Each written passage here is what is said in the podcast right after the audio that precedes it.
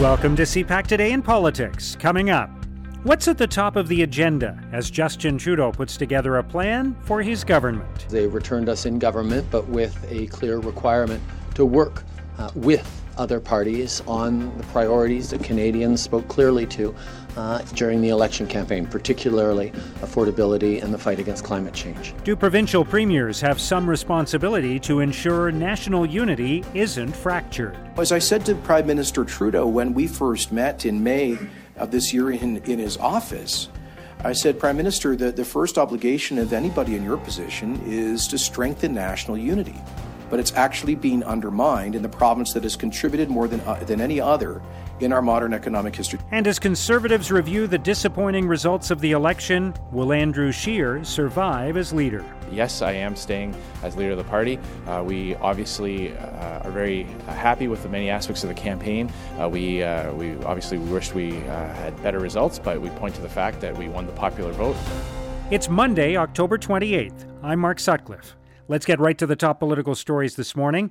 I'm joined by Peter Van Dusen, CPAC's executive producer and the host of Primetime Politics. Good morning, Peter. Good morning, Mark. So it's been a week since the election, and we're starting this week with lots of questions about the direction that Justin Trudeau will take as Prime Minister with a renewed mandate now, a minority government. What will be at the top of his agenda? Who will be in his cabinet?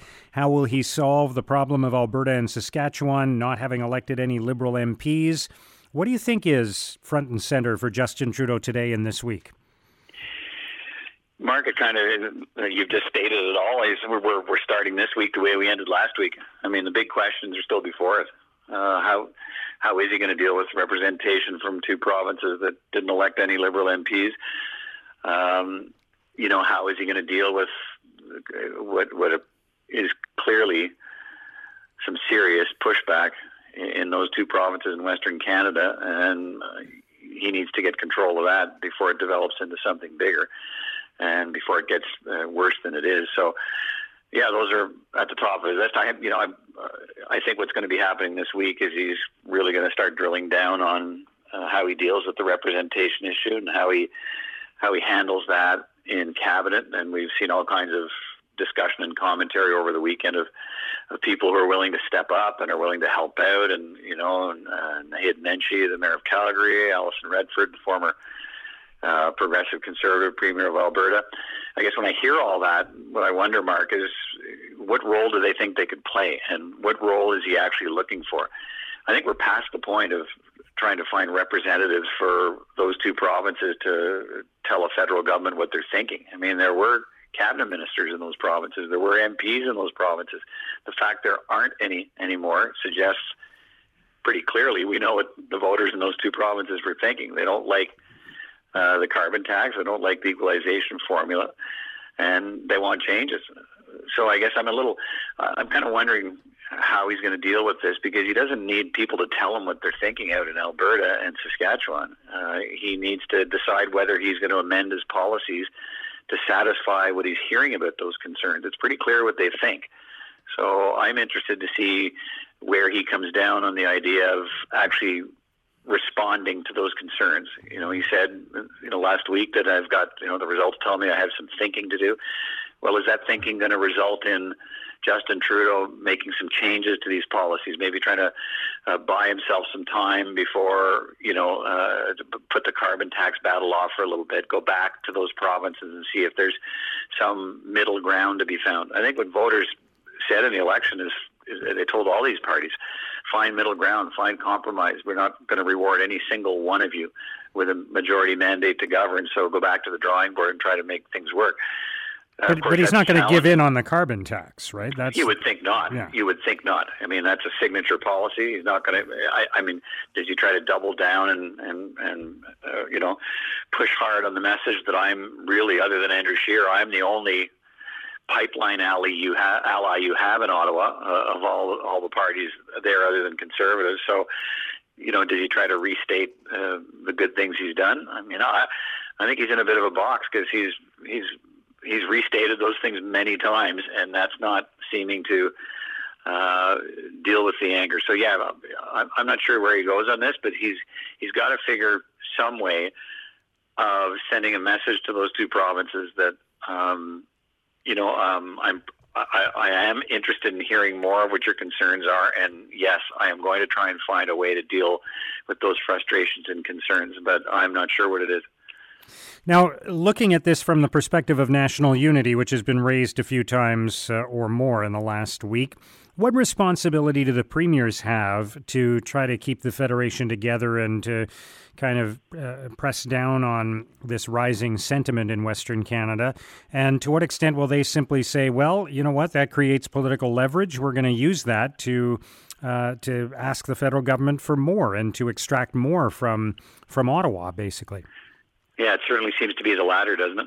Uh, yeah. So far, um, again, I mean, the response. I mean, uh, there's really two ways, and you sort of identify them. Two ways to go on this. You can either um, try to tamp down that sentiment and say, "Look, give give us time here. We've made our case again. We we we have made the case all along, but now we have a new."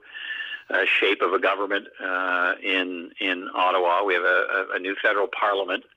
It's a different parliament than we had before, and so you either see opportunity there or you see more of a problem. And so far, the two premiers that have been most outspoken, uh, Scott Moe and Jason Kenney in Saskatchewan and Alberta, have gone the other way. They've they've said, look, uh, we now have a, a this is an unfriendly parliament. We have a federal legislature in Ottawa, and so we are going to push even harder.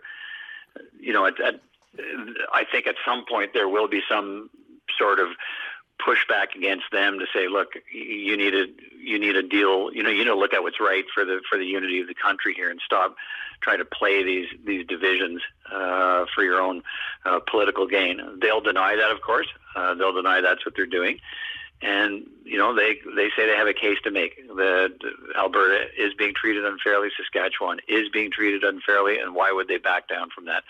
So at some point they they're going to have a calculation to make about you know whether uh, whether pushing as hard on this as as, as they have is pushing the country into you know uh, more and more uh, of a of a dangerous unity situation. And I don't know whether we'll see at that point whether they would pull back or whether they would see that as yet even greater advantage and push even harder.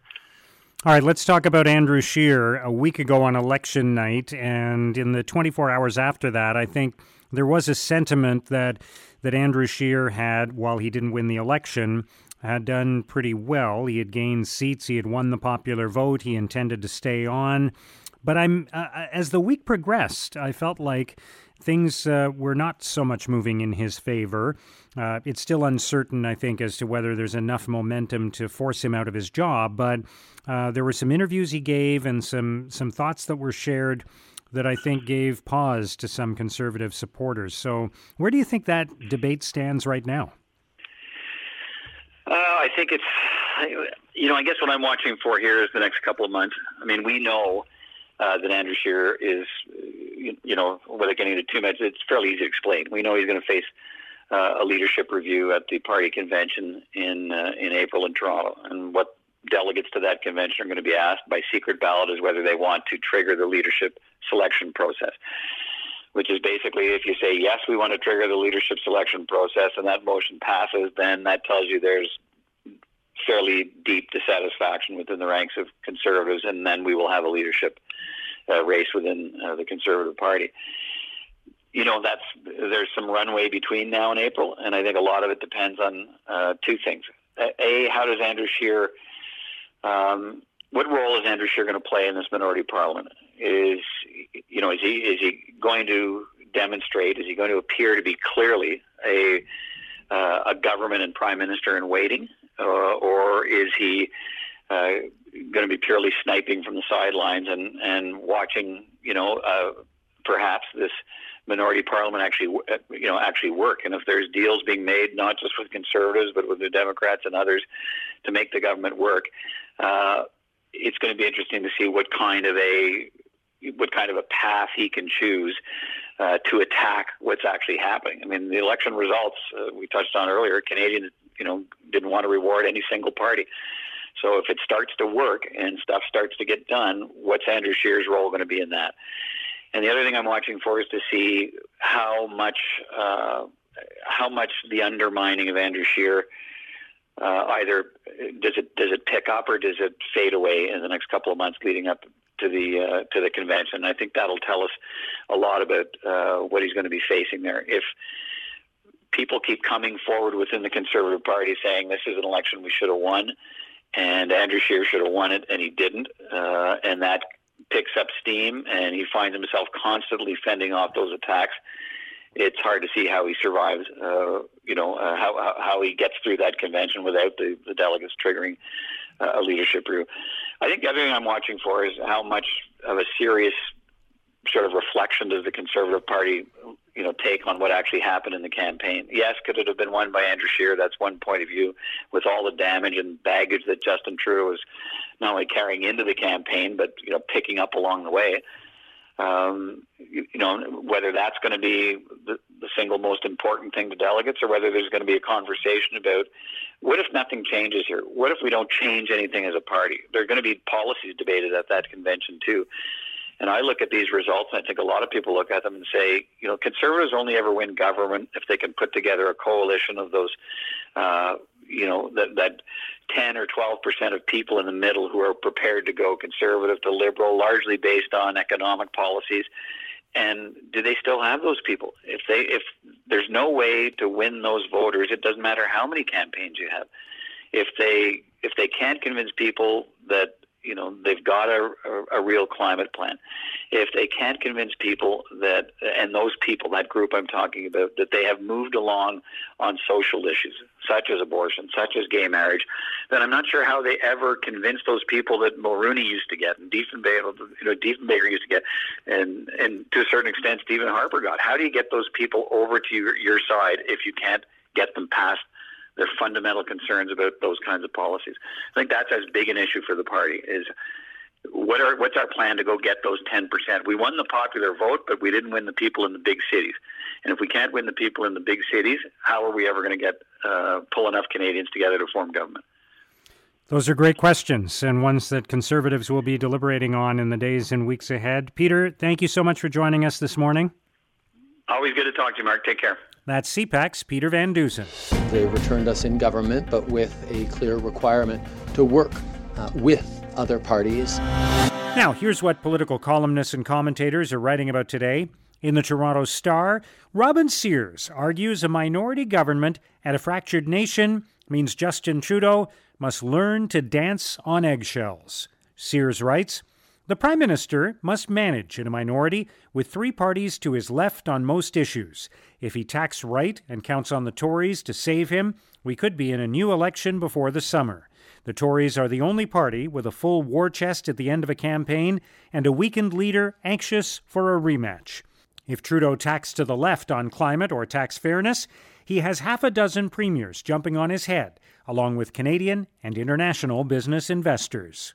In the Globe and Mail, Dan McCarthy suggests MPs should take a trip across the country. McCarthy writes, we should look to our MPs to truly become national legislators, not simply representatives for their ridings.